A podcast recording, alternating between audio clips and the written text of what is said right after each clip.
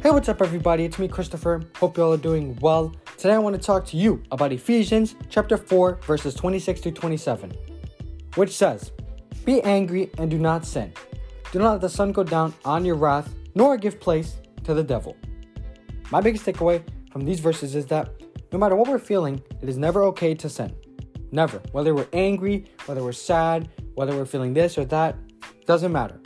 Instead, whenever we're feeling these things, we should go to God. Seek Him, we should pray, open His Word, and just take a moment of silence. And ask God to replace whatever we're feeling with his, God's love, with His peace, with His joy, who God is.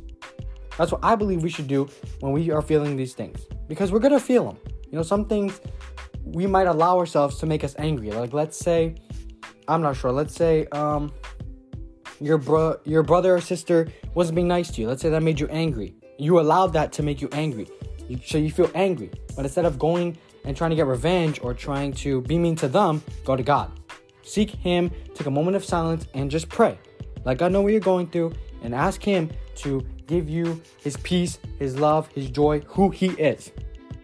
Don't allow yourself to go and sin against your brother or sister. Go to God.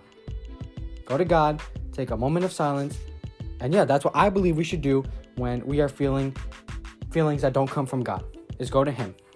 That's my biggest takeaway from these verses. Thank you so much for joining me in today's episode. I really do appreciate it. Let me know if you enjoyed this episode over on my Facebook page at GOE316. I'll put the link in the description of this episode. I'll see you over there. Bye.